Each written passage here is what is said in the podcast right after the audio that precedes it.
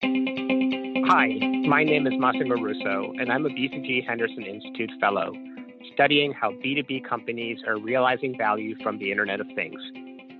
You're listening to Inspiring the Next Game, a podcast series which offers new perspectives on business, technology, economics, and science by the BCG Henderson Institute. In our first season, we focus on the data economy and will speak with industry and academic leaders to explore the potential of cross enterprise data sharing and the role of platforms and ecosystems in accelerating the data economy.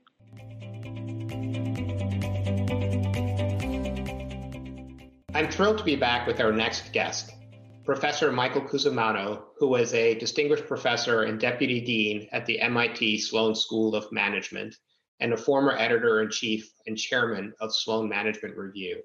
He has advised over 100 companies and published 14 books over the last four decades with a significant focus on platform competition and platform companies. Today, he will talk with us about the nature of competition and how it's changing through data sharing and innovation platforms. Professor Cusumano, our pleasure to hear from you. In your latest book, The Business of Platforms, you introduced that platforms come in three flavors transaction platforms, innovation platforms, and hybrids. Can you briefly describe each of them? Sure. Well, I've been studying platforms for about 30 years, and there's many, many different types depending on the application. So one type we call innovation platforms. These are essentially building blocks that third party innovators use to build what we call complementary applications, applications for Windows or apps for iPhone or Android. The second type are transaction platforms, and they happened a little bit later after the start of the internet and PCs. And those are really online marketplaces. Amazon Marketplace is a perfect idea. They also include social media firms, sharing economy firms like Uber or Airbnb have created to allow third party companies to add complementary products and services. So essentially, transaction platforms are these marketplaces, but they will have this other element of innovation. And that's what takes them into the third type of hybrid. So a hybrid is really either an innovation or a transaction platform that has another side which they open up to the other type. So we think of a platform as a common foundation that multiple companies can use or multiple individuals can use either to exchange information, conduct transactions, or create innovations. But the distinguishing feature of what we call industry platforms is to generate network effects. The term data flywheel effect has been used to describe the role of data in creating a competitive advantage for both platform companies and complementers or contributors. How does data build a sustainable advantage and can it lead to an unfair advantage? Well, for any transaction platform, we are including search engines, social media, messaging systems. Data is what feeds them. It is a bit more complicated as to how they get better. Is it sheer volume? Is it the way they're constructing the algorithms and sorting through data? So you do find that with data and data network effects and search algorithms, but only only to a certain point, and then it kind of levels off. So these are semantics that maybe academics argue about. But when you see diminishing returns to scale, then you worry are you really looking at network effects? And if you don't see a strong pull, either within one side from user to user or across different sides, then you're not really looking at network effects. You are looking at scale or lack of scale. You know, it's interesting with in the B2B world with such a focus on use cases like predictive analytics or improving, you know, end-to-end process outcomes. You, you focused a bit in the discussion there on transaction platforms, but it seemed that aggregating data and different types of data can also unlock significant value in innovation platforms to the extent that the complementers can access that data and build new value added services by aggregating data from many different sources.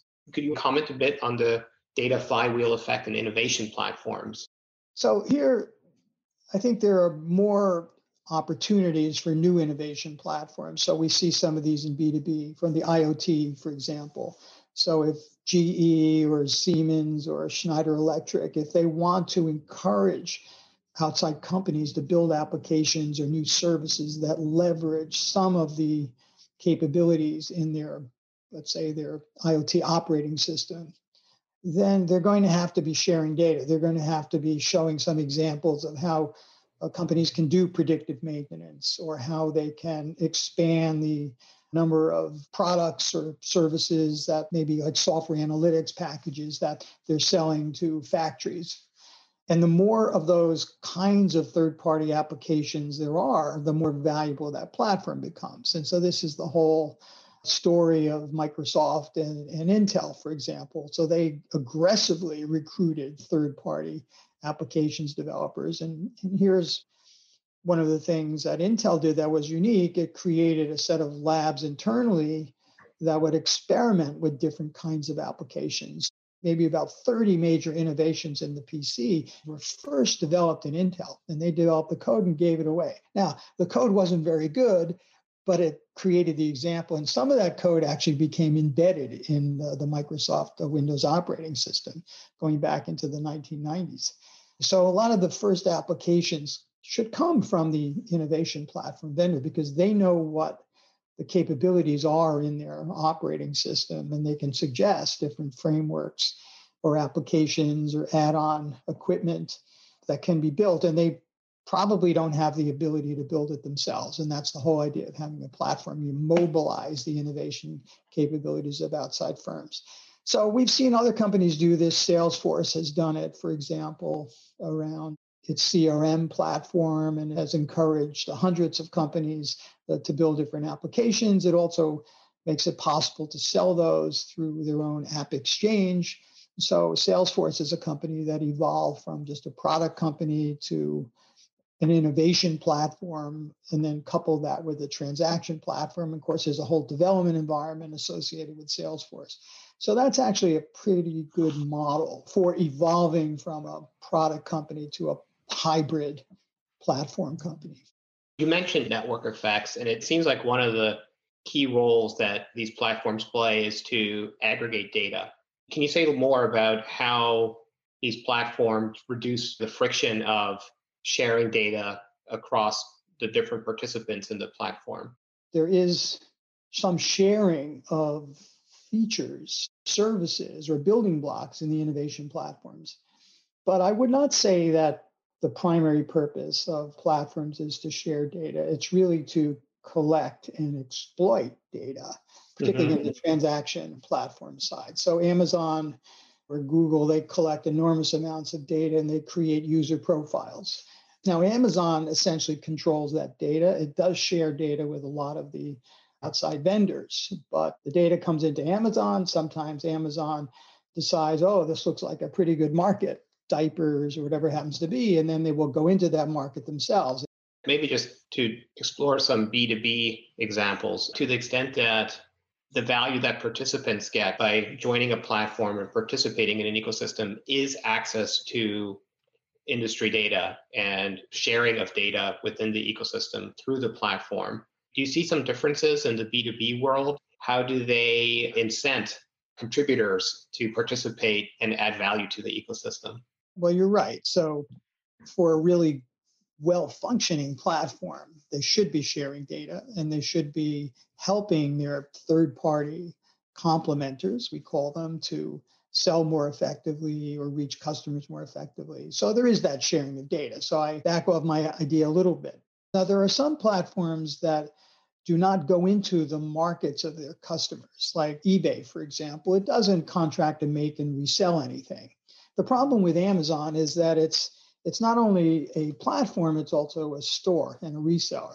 So that became a conflict of interest with Amazon. But a company like eBay or even Alibaba in China doesn't have that conflict because they stay out of the reselling business themselves. They just act as an intermediary, a platform. So in those cases, yes, the platforms are are definitely in business with their partners and sharing lots of data. We think that's a healthier platform. Michael, what do you see as some of the emerging questions on the role of data in business competition for both platform providers and complementers or contributors?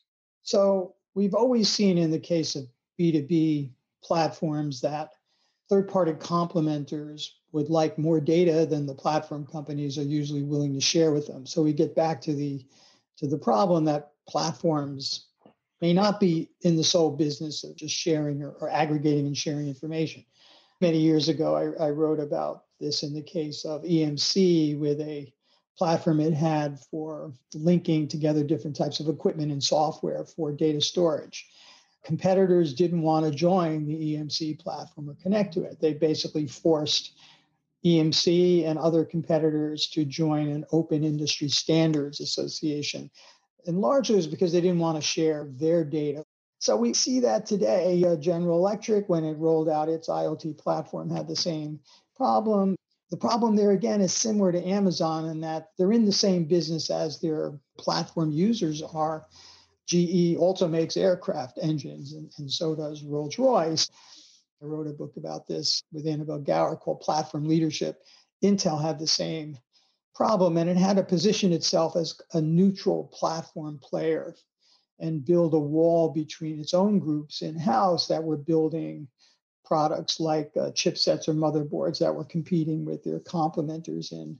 And so that's where the platforms like eBay or Alibaba that have just said, okay, we're going to do the platform operations, but we're not going to go into the businesses of our B2B customers that are using our platform. They are in a better position to be trusted and to share data and to make data sharing and aggregation and an analysis a critical part of their business as well as their the benefits that a customer a b2b customer gets from putting their products or services on the platform it's a tricky business do you see certain governance or business models that are more likely to engender that trust? Does it need to be a third party startup or tech company that provides the platform and builds that data aggregation, or is it joint venture structures that you've seen? I mean, you mentioned Intel splitting out the business to have that independence. Are there certain archetypes that you see that are more likely to be successful?